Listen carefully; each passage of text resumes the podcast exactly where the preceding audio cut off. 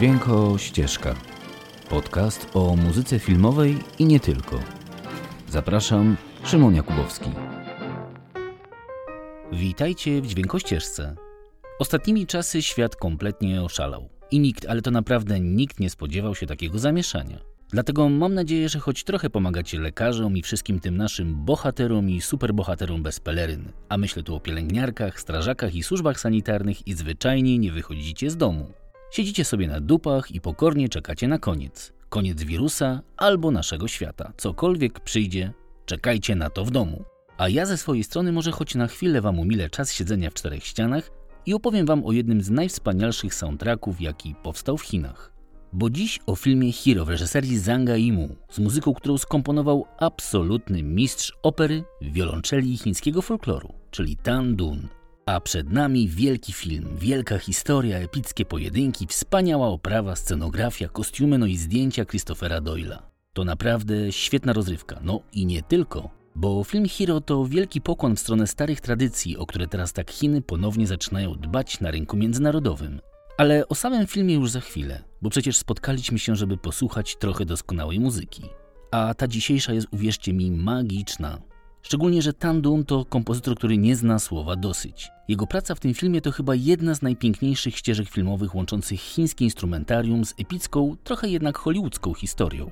Zatem zamknijcie oczy i przenieście się ze mną w starożytne Chiny. Gdzieś daleko tam, z dala od polskiej rzeczywistości, gdzieś, gdzie honor i dane słowo jeszcze rzeczywiście coś znaczyły.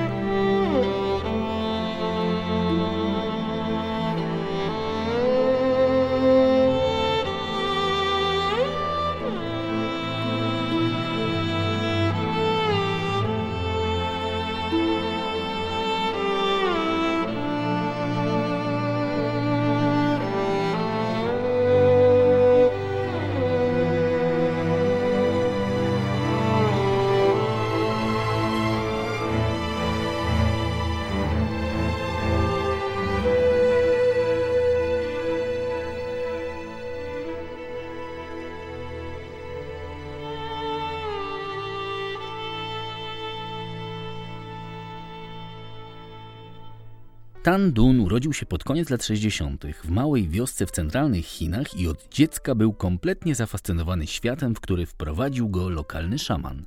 A był to świat pełen magii i ceremonii muzycznych opartych na naturze i wykorzystaniu w rytuałach dźwięków kamieni i wody. I tak, gdy dziecięca fascynacja zaczęła zamieniać się w prawdziwy talent, nagle przyszła rewolucja w Chinach. Dziesiątki artystów z dnia na dzień wyjechało do fabryk, do budowy miast, czy zostali wezwani do wojska.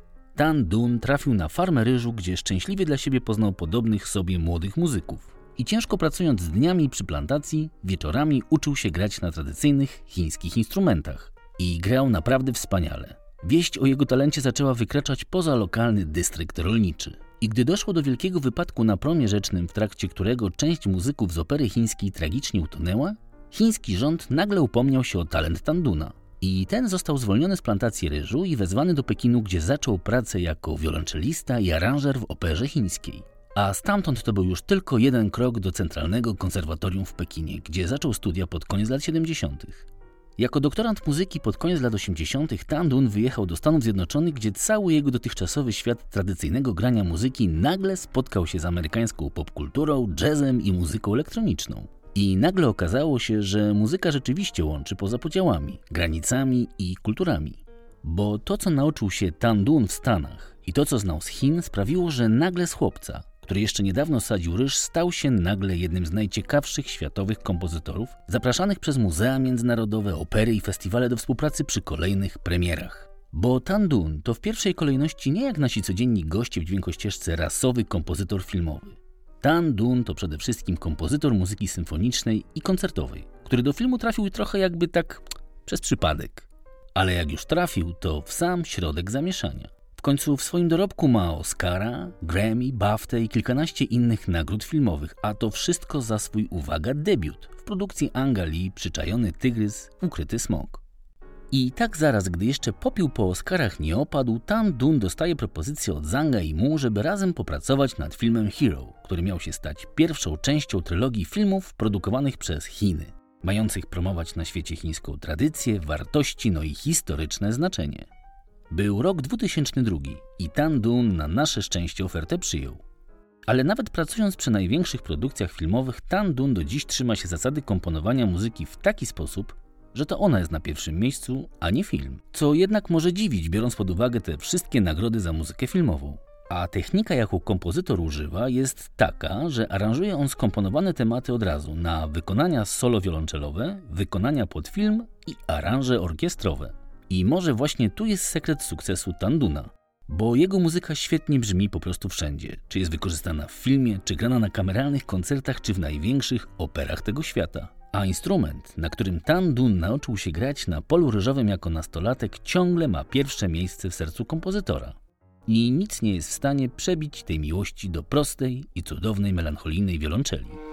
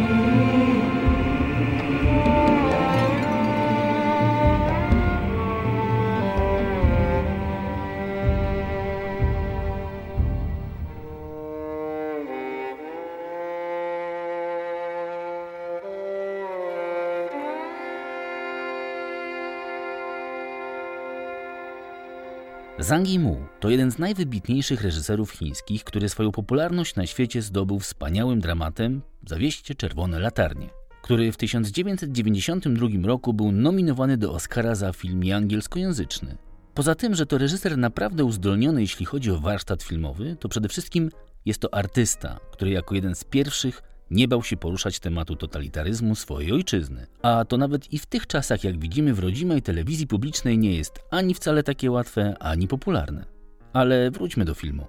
Akcja Hero dzieje się w III wieku przed naszą erą, kiedy to Chiny są podzielone na siedem królestw, których władcy walczą między sobą o wpływy. Najsilniejszym z nich jest Ying Zhen, król księstwa Qin, którego obsesją jest zjednoczenie królestw w jedno państwo. Jednak na jego życie polują zabójcy z pozostałych części Chin.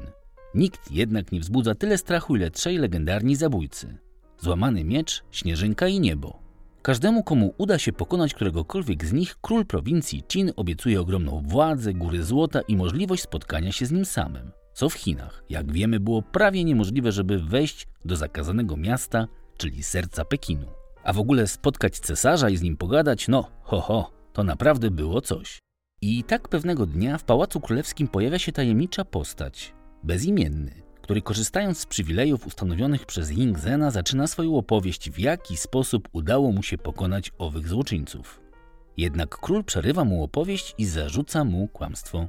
Zna te wszystkie historie, ale trochę z innej perspektywy. A jakiej?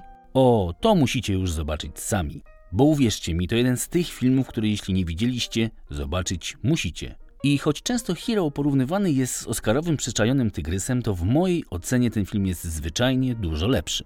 Ale żeby zacząć to porównanie, trzeba przywołać jeden termin z języka chińskiego, który jest tu niezbędny.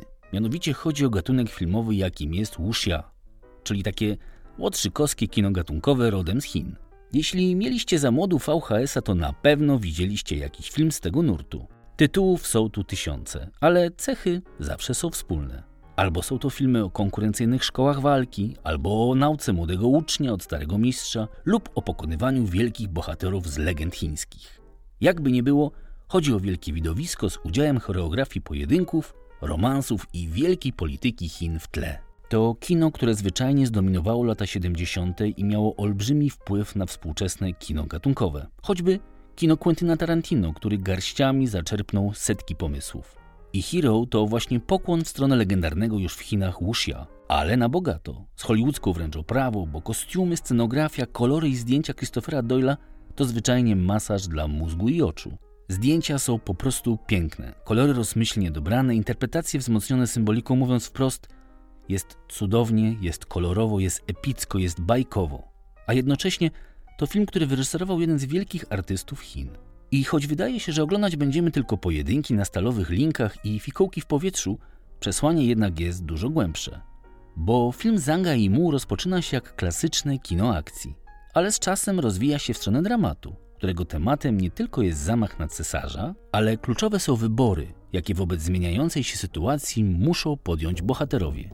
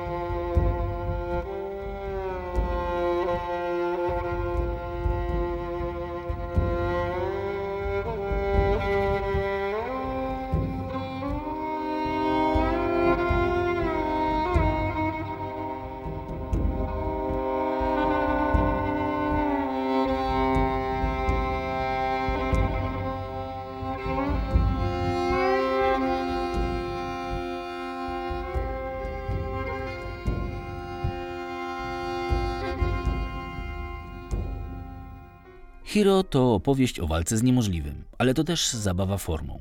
Bo pomijając kolory, symbolikę, znaczenie kadrów, cytaty z malarstwa i balad chińskich, Hero to też zabawa z narracją, czyli tym, co uwielbiam najbardziej. Opowieść szkatułkowa, kryjąca w sobie wiele innych opowieści, zmienne punkty widzenia, stopowanie, przyspieszanie akcji, no tu po prostu jest wszystko. I to właśnie świadczy o geniuszu tego filmu, który uwierzcie mi jest lekturą obowiązkową. Bo przyszło nam żyć, kochani, w czasach, gdy tak wielu z nas wie lepiej. I nawet jeśli uważają się za większość, to właśnie takie filmy jak Hero przypominają, że zawsze są co najmniej dwie wersje tej samej historii. I nawet jeśli jedna strona uważa, że jest lepszym sortem, ma święte prawo do prawdy, wie wszystko na temat wszystkiego i wykorzystuje narrację do własnych celów, tak nie jest. Bądźmy razem i szanujmy poglądy innych. I tak, ciągle mówię o filmie, choć nie, tak naprawdę to już nie do końca. Fakty jakie są, każdy widzi, ale interpretacja naprawdę bywa szeroka. I nie do końca fair. I jeszcze moja prośba. Nie dzielmy się, ale łączmy. Szanujmy cudze zdanie i szukajmy wyjścia z sytuacji, a nie przerzucajmy się złośliwościami. I jeszcze na koniec ze swojej strony. Jeśli słuchają mnie jacyś lekarze, pielęgniarki, ludzie pomagający nam w tej trudnej sytuacji, to dziękuję. W imieniu swoim, swoich bliskich i chyba większości, która chce, żeby było jednak lepiej, a nie gorzej. Jesteście bohaterami codziennego dnia, nieopłacani właściwie, bez sprzętu i wsparcia rządu, przepracowani i zmęczeni, a jednak jesteście na posterunku i pomagacie. Raz jeszcze dziękuję w imieniu swoim i swojej rodziny. No dobra, to chyba wszystko na dziś. Jeśli lubicie filmy i kochacie soundtracki, szukajmy się w sieci. Uważajcie na siebie, myjcie ręce i dbajcie o bliskich. Podobno prawdziwa bomba zachorowań ma się dopiero zacząć w połowie kwietnia, dlatego dosyć żartów. Zostańcie w domach. Tak najlepiej pomożemy szpitalom. Do usłyszenia i bądźcie zdrowi. Czołem!